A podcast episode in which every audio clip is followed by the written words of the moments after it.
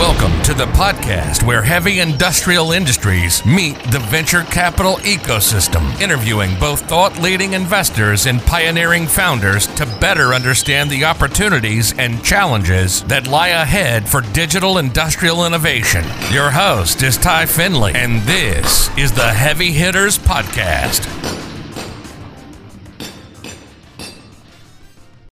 John Tough joins us today from Chicago. John is managing partner at Energize Ventures, a fund dedicated to digitizing energy and industrial companies. He began his career in investment banking at UBS, and then while attending business school, he secured a job at Kleiner Perkins Green Growth Fund, which focused on digital energy during the famous wave of energy investment in 2010 and 2011. John then joined Choose Energy as a third employee, initially as director of business development, and then worked his way into the chief revenue officer role.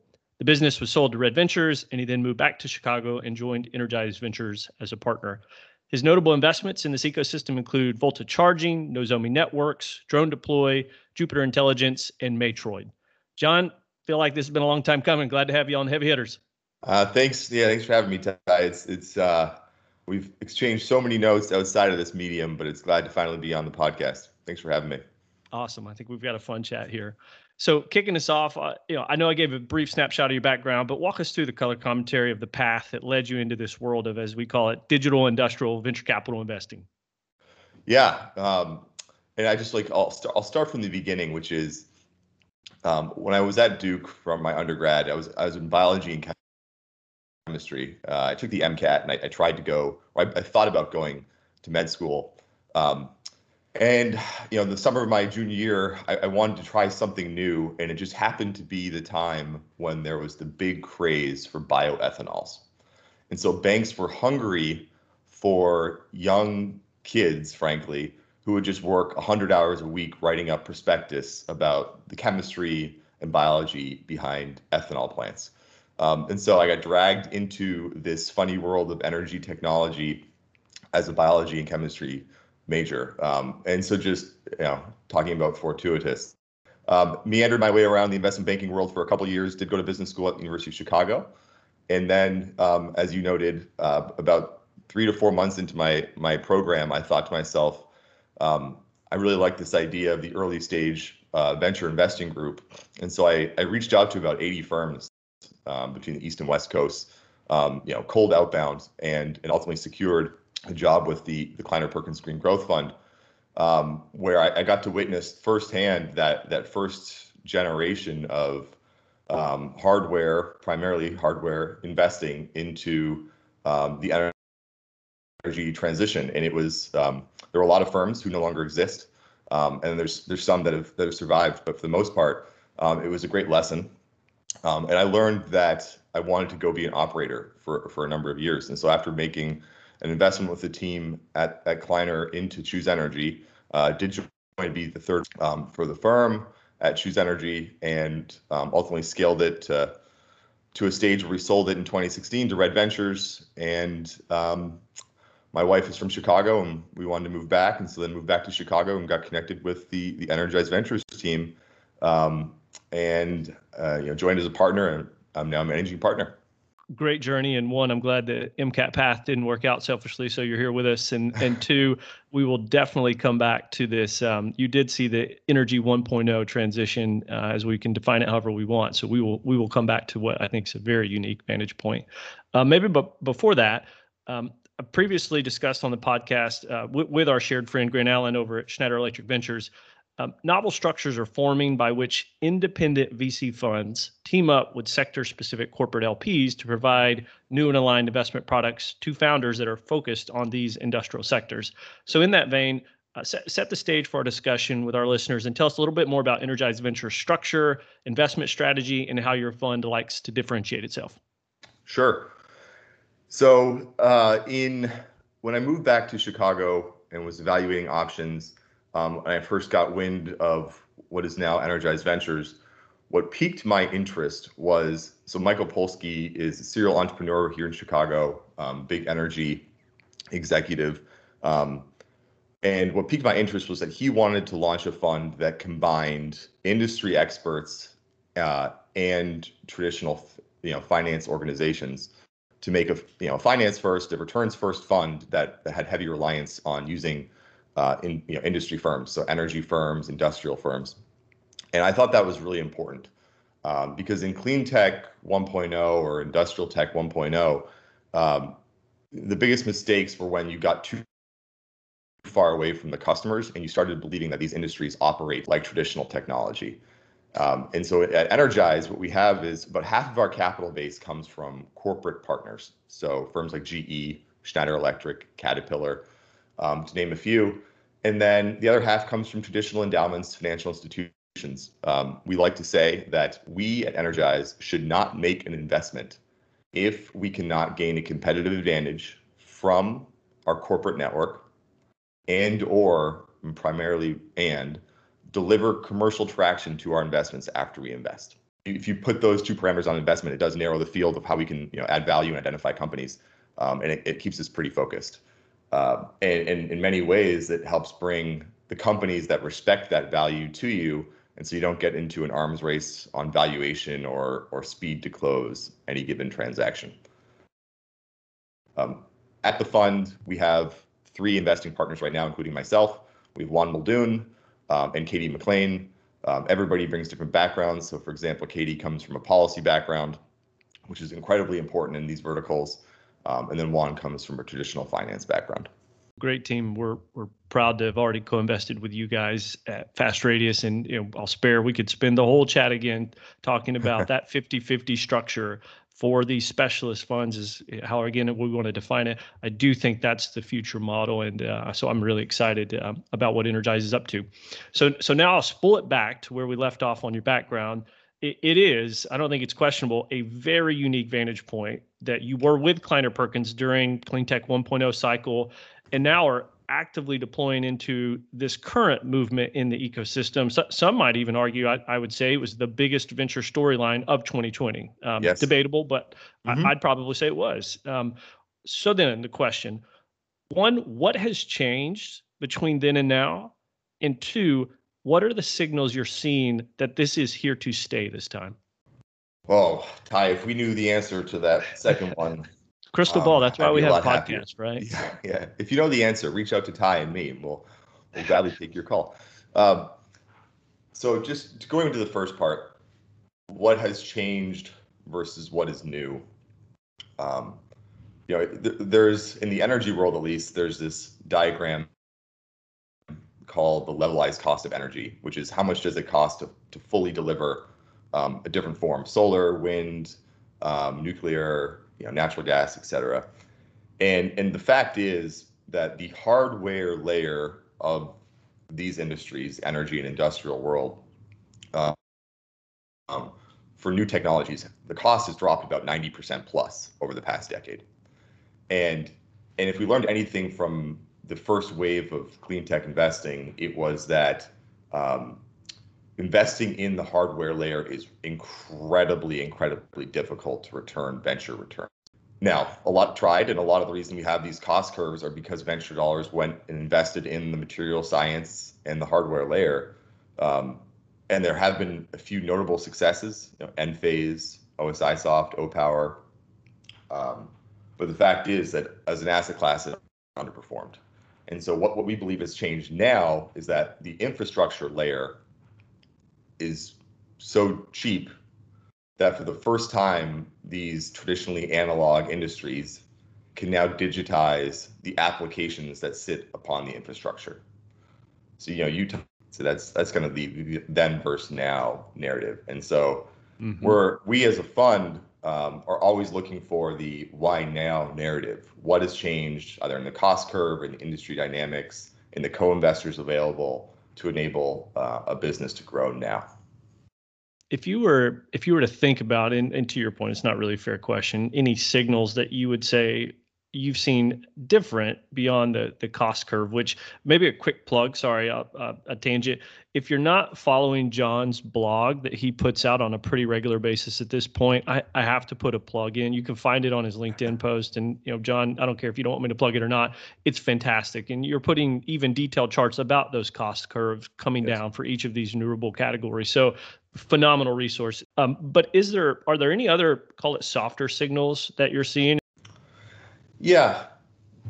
So I would say this: the the number of executives that are focusing on the space um, is not only increasing, but the quality of the entrepreneurs and their teams is also increasing.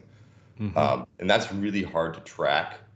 But, you know, a, call it five years ago, there weren't that many folks GE or even, you know, Schneider, a few of our LPs, who were spinning out and joining startups to be frank. And so you had great technical talent, you didn't have great industry awareness. And and so a decade ago or even 5 years ago, I would see so many great technical teams, you know, run 100 miles an hour into a wall because they didn't fully grasp the nuance of the industry. And so now at our at our team when we do a deal analysis, we, we try to figure out do they have both sides of the equation? Do they have um, respect for industry? And it's just like it's like a yes or a no question. If it's like on is it a gray area, the answer is no. Um, and that, that usually means, you know, have they pooled and pulled talent from one of these traditional firms? And I think it's funny because on the West Coast, there tends to be a negative signal to an executive that maybe comes from one of these industrial companies. And it's just like, well, if you want to succeed, you need that you need that history. Um, these are industries that make decisions based on a purchase order from a decade ago. So if you don't know the legacy impact, you're, you're kind of at a disadvantage. And so just tracking the executives that are starting to flow into these startups is probably the one of the better soft signals that we can do.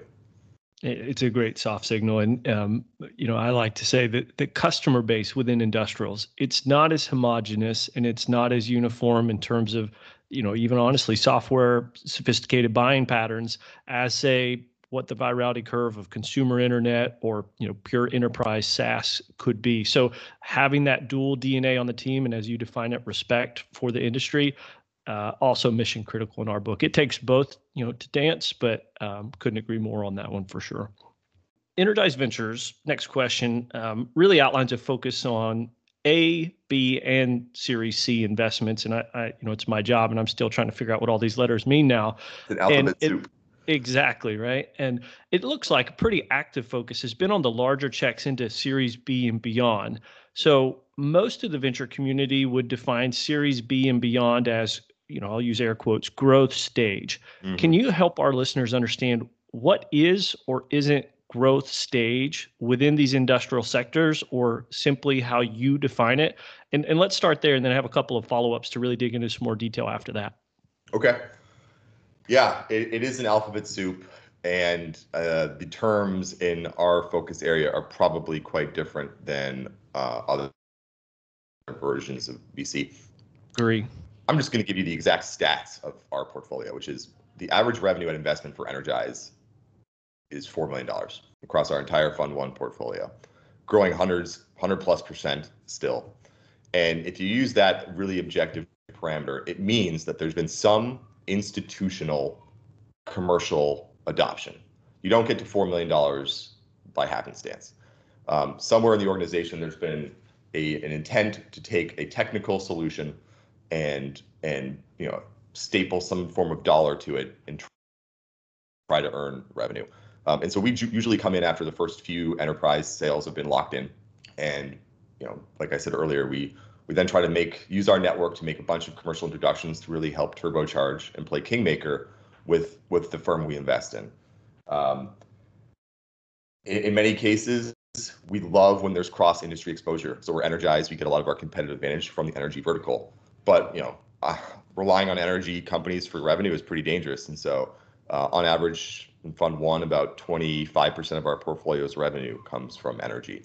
Uh, other ones are industrial customers, agriculture, construction. You know, these analog firms that you focus on, Ty. Like those, we still love those customers. They all think the same generally, um, but if you can diversify the revenue base, it's, it's important you even wrote another post about horizontal versus vertical. So again, I'll plug it.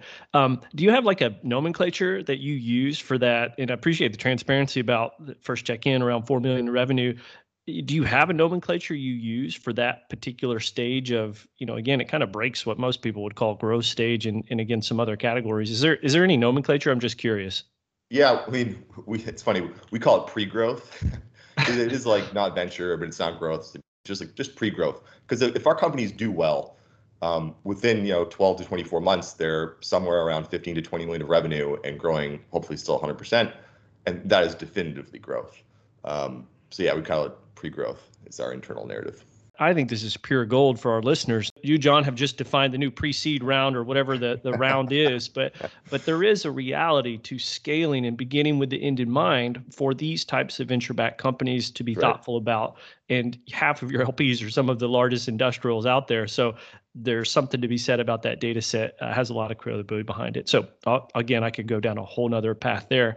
But now underneath that round specifically, what are some of the key things that your team's pulling out? Um, you know, you could call them somewhat more mature investment stage than like yeah. a really early mm-hmm. stage.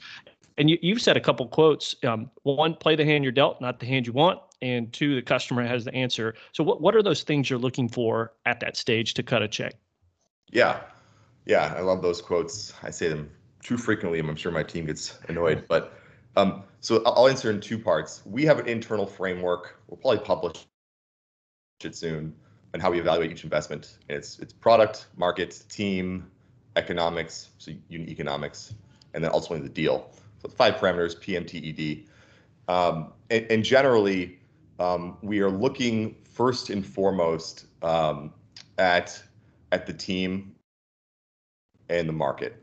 I know there's this this you know back and forth narrative in the valley, but but generally um, we the way we do our diligence process or our research process is we call up all of our LPs and we say, hey, listen, you know, what problem are you trying to solve next year? And and usually they don't give you an answer because they don't want to admit that they have a problem. and, and, so then you say, all right, hey, listen, where's your budget growing next year? And, and that's the aha moment, which is, oh, your budget's growing in cybersecurity. Okay, you know, that's all we need to know for now. Thanks a lot. What are you trying to solve in cybersecurity? And then we go do deep dives that take you know between three and nine months and, and find the top companies that fit the profile. Um, and the reason I bring that up is if if you go out and you just find a great technology and then you're looking for a problem in our space, you're just going to burn a lot of cash. You have really long sales cycles. You're going to do a lot of like exploration. Um, but if you know the problem you're trying to solve and then go look for the technology, you will do much better. And so for us, we kind of act in many ways on behalf of the customer mindset in our industry. We know the problems, we look for the technology. Um, and that's how, you know, in Fund One, 11 of our 14 companies have a six or seven figure revenue contract that we originated for them in diligence. When we did our investment in Nozomi um, networks, we knew that cybersecurity was a focus. Um, and so we called up the utilities and said, hey, listen, like we think we are starting to grasp what you're looking for, and it's this next generation, you know, OT visibility network. And they said, absolutely. And I said, okay, we have this company, Nozomi. Would you buy from them? And they said, oh, heck no. We, we only buy from IBM. I said, all right, let me let me call up a few folks from IBM and, and get the answer. Call up IBM and they say, oh yeah, we're about to offer that. And I said, oh, you, you built internally. they said, no, we're gonna we're gonna use this firm Nozomi. and, and and that's why I say the customer has the answer. Like um, it, it, that took six months of research to get that access and that proprietary insight. And so Juan and I were sitting there kind of laughing to ourselves and you know, we, we then funded Nozomi back in 2017. But that's where like in this industry, if you do the work, the customer has the answer. It speaks to you only can find that answer, and even it took you guys six to nine months if you're mm-hmm deeply buried in the sector and have that access. So it, it, again stands to the differentiation you guys bring to the table for founders, which is awesome. And I believe I remember PMTED. That's that's a great framework. I, I may advise shuffle those letters around so you can come up with some cute CRISPR name or something I like tried. that. But yeah. but it's a it's a great structure. And and so then okay, you find one that's interesting. You've done the homework. Um, you actually mentioned that uh, the last letter is the D, the deal, because the deal has to make sense. And right. I think again, this always comes back to you know beginning with the end in mind a little bit here, but given the venture climate that is current in these sectors, how do you think about evaluating round sizes and, and pricing at this uh, pre-growth stage, as you defined it, when some of these companies are even spacking with little, sometimes no revenue at all? Yeah, yeah. The average, as, as you and I have our tracker, you know, the average exit in this space is historically was 200 to 300 million dollars for a very successful exit. Um, we do believe that the opportunity and the TAM have expanded such that maybe a decade from now we look back and the average successful exit is 400 or 500. Um, but we, we underwrite every investment to have at least a, a four to five x minimum return. We're pretty conservative in our projections, um, and you know to, to do that, you know you're, you're still in and around that 50 to 100 million dollar valuation, even for the stage that we focus. Um, our, our, average, I think our average valuation in Fund One was like 70 million dollars. The um, we'll be strict on that, and I think there there's absolutely a hype cycle right now in in the early the earliest stages um, and maybe even in the, the the late the late late market stages as well. So if we're less active in the next 12 months, you know, so be it. But the fact is, you have to use the data and just trust your gut. Um, we we do look at, believe it or not, valuation multiples as a you know next 12 months or, revenue, um, and we, we're aiming to stay near at or near historical averages um, in those metrics. Got it. And I mean, that tees up perfectly into the next question, which we have exchanged many, many notes about around exits. And mm-hmm. and you have to be data driven, as you just outlined, have to understand the reality of where the curve is headed um, and where it is currently. So, okay, with that said, you even launched um, an exit tracker. Again, it's you know you can find it on John's LinkedIn. That's open to the public, and I encourage everyone to go check it out. It's great. Every time you see this big announcement of so and so company by so and so, I'm pretty sure it's hitting the tracker. So from mm-hmm. your outlook, why was it so important to bring that transparency about this topic of exits and industrials into public discussion and launch the tracker?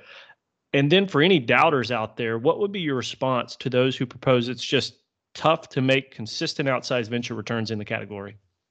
Yeah. So the reason I brought it forward with you, thankfully, so I, so I don't come off as the only curmudgeon here, is you know a lot of the great entrepreneurs are heavily focused on the data, um, and they have you know friends who are at other firms focused on other verticals where there may be a higher average Series A or Series B. But I do believe you have to work back from the likely outcome. Um, and nobody's going to be happy if you do a $300 million Series A. Um, nobody on your cap table, including the founders. And um, you know, when I when we go structure that, hey, here's a Series B term sheet at this at this price, and there's like a, a negative reaction, I can just look now point to the data and say, listen, if you if you really want to have this product serve these markets, we need to be realistic about what the long term potential is. Now, I hope you shatter the upside, but at least protect for the downside and not setting up a funky structure on your cap table. And it's helped. I'll be honest, it's already helped um, a few times, um, and and hopefully, you know, these averages start to rise. But I still think it's going to be muted relative to other verticals. I don't think either of us, I, or I'm a biased side, it's not curmudgeon at all. It's just looking at the data. And I think both of us would agree I'd, I'd love nothing more than to see them continue to pop, right? Desktop Metal is a perfect right. example amongst others. Um, we could go down the list. So, um, but I do think there is something to be said about that pre-growth stage. And, and so anyway, again, I encourage everyone to look at the tracker. Please do, if you have a great um, exit, so we don't miss it, or so John doesn't miss it, like send it across to him so that um, mm-hmm. this living document is awesome. And, and I think it'll be very powerful to the ecosystem going forward. Yeah. Um, I'll, I'll, let me add one quick thing there to, to your second question, Ty, which is okay, then maybe the natural question is, well, should you focus on these customers and this vertical at all? Um, and and to that, I would say, as the tracker shows, if you are capital efficient while addressing this vertical, you can have excellent, excellent financial return. Excellent. Um, and so just it is that mindset. Um, if, you know, so stay grounded when you approach it and you can Absolutely. still have it. Yeah, just know know the path before mm-hmm. you get a little head out of your skis. Then maybe bring this back to the founders specifically, um, who are either raising venture or are thinking about launching into venture. W- what gets you excited about these new companies entering the market? I know we've hit on a couple of uh, themes above, but really just in a, a salient framework of keys to success they should really make sure they do as they get going and then mm-hmm. um, make sure these common challenges that you, uh, you see over and over again uh, don't you know don't hit that same speed bump everyone else did. Yeah. And again we're at that pre-growth stage but um, i love to hear we love to hear if the entrepreneur is track the sales cycle and it's like a really simple, simple data point, but like, do they know how long it took from first engagement to closing of that of a commercial deal? Um, and are they finding ways to shorten it, either through getting creative on pricing, on using, you know, logos to help generate trust or, or whatever, you know, fine. Because, you know, as Bilal, who you've had on your, your podcast says, like, you know, death by a thousand POCs, like just you have to be aware of the where the ghosts uh, are buried in this industry. And usually it's around sales cycle, just because of how long these firms take to make a decision. Um, and so just generally, if we find a firm that had, you know, 18 month sales cycle last year and this year's cohort looks like it's trending to 12 months and next year's is six months or something along that nature it's that gets us really piqued um, and, that's the most like that's like the the um, the groundwork for a great discussion any anything that's like obviously a lot of people hit the same uh, speed bump or challenge that um, keep an eye out for around the corner as you launch into it yeah um, uh, Steve Mullaney, who's actually a board member for us at a firm called Zededa, um, he's now CEO of Aviatrix. He will always say, you know, do less, do less, do less, do less. Um, and and generally, uh, as a as an operator myself back in the day, like I know how easy it is to do more. Like you just always want like, oh, let's just tackle that too. But he's he's right. Best companies just do less. They do they focus on less items. They get something great and they expand from there. And and so generally, like yeah, like when you get another 20, you know, our average round size is about 20 million dollars. There's a really goal to go do a lot more. But our most successful companies have just stayed super laser focused on the one or two problems. Um, and so like for us, right after that round, it's uh, you know put the bumpers up and still keep focusing and don't get too distracted. Focus, focus, focus. I, will give a plug. Bessemer just put out a, a post in December about um, their decades of uh, or their decade experience in vertical SaaS, and they talk about the layer cake of revenue. So focus and the opportunity builds on top of that. So yeah, uh, exactly very much aligned with that. Okay, John. Well, um, always love to wrap up with what we call quick hitters. So if you're ready to go, I'm going to throw some questions at you and, and uh, give me your off the cuff. All right, I'll do my best. All right. What is the number one thing when you're evaluating an early stage founder, specifically the person that you look for in this uh, digital industrial ecosystem? can they clearly define the lessons they've learned so far? And they, yeah, that's like it. Like, are they aware of the problems they've run into and how they've solved them? Okay, what is one resource, book, podcast, blog, whatever you choose, you'd recommend our audience to follow in the ecosystem beyond your own blog? I say beyond you too.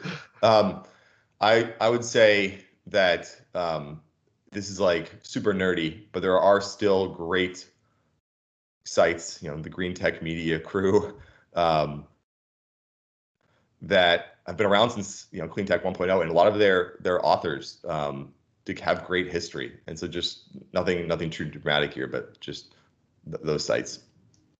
Gotcha. What one person who should be on the podcast and share some lessons? Uh, so um, haven't talked too much about him today but you should get Dave Mount at G2. You know, he was formerly at Kleiner. He's you know one of my main mentors in my career, and um, he has for every lesson I have, he has 50, um, and you the whole network will learn a lot from him. Yeah, I just couldn't speak more highly for the G2 crowd uh, or G2 VP crew. They're they're they're a big part of this. Hopefully, we'll be able to get them on. Uh, and then finally, John, best way uh, for reaching out to you. Yeah, um, like you mentioned, I'm on I'm on LinkedIn. I think it's you know, John J. Tough. That's also my Twitter handle. Um, my email, just to frame it, john at energize.vc. Uh, um, I tried to stay on top of that by the end of every week. So give me a few days, but I'm usually responsive.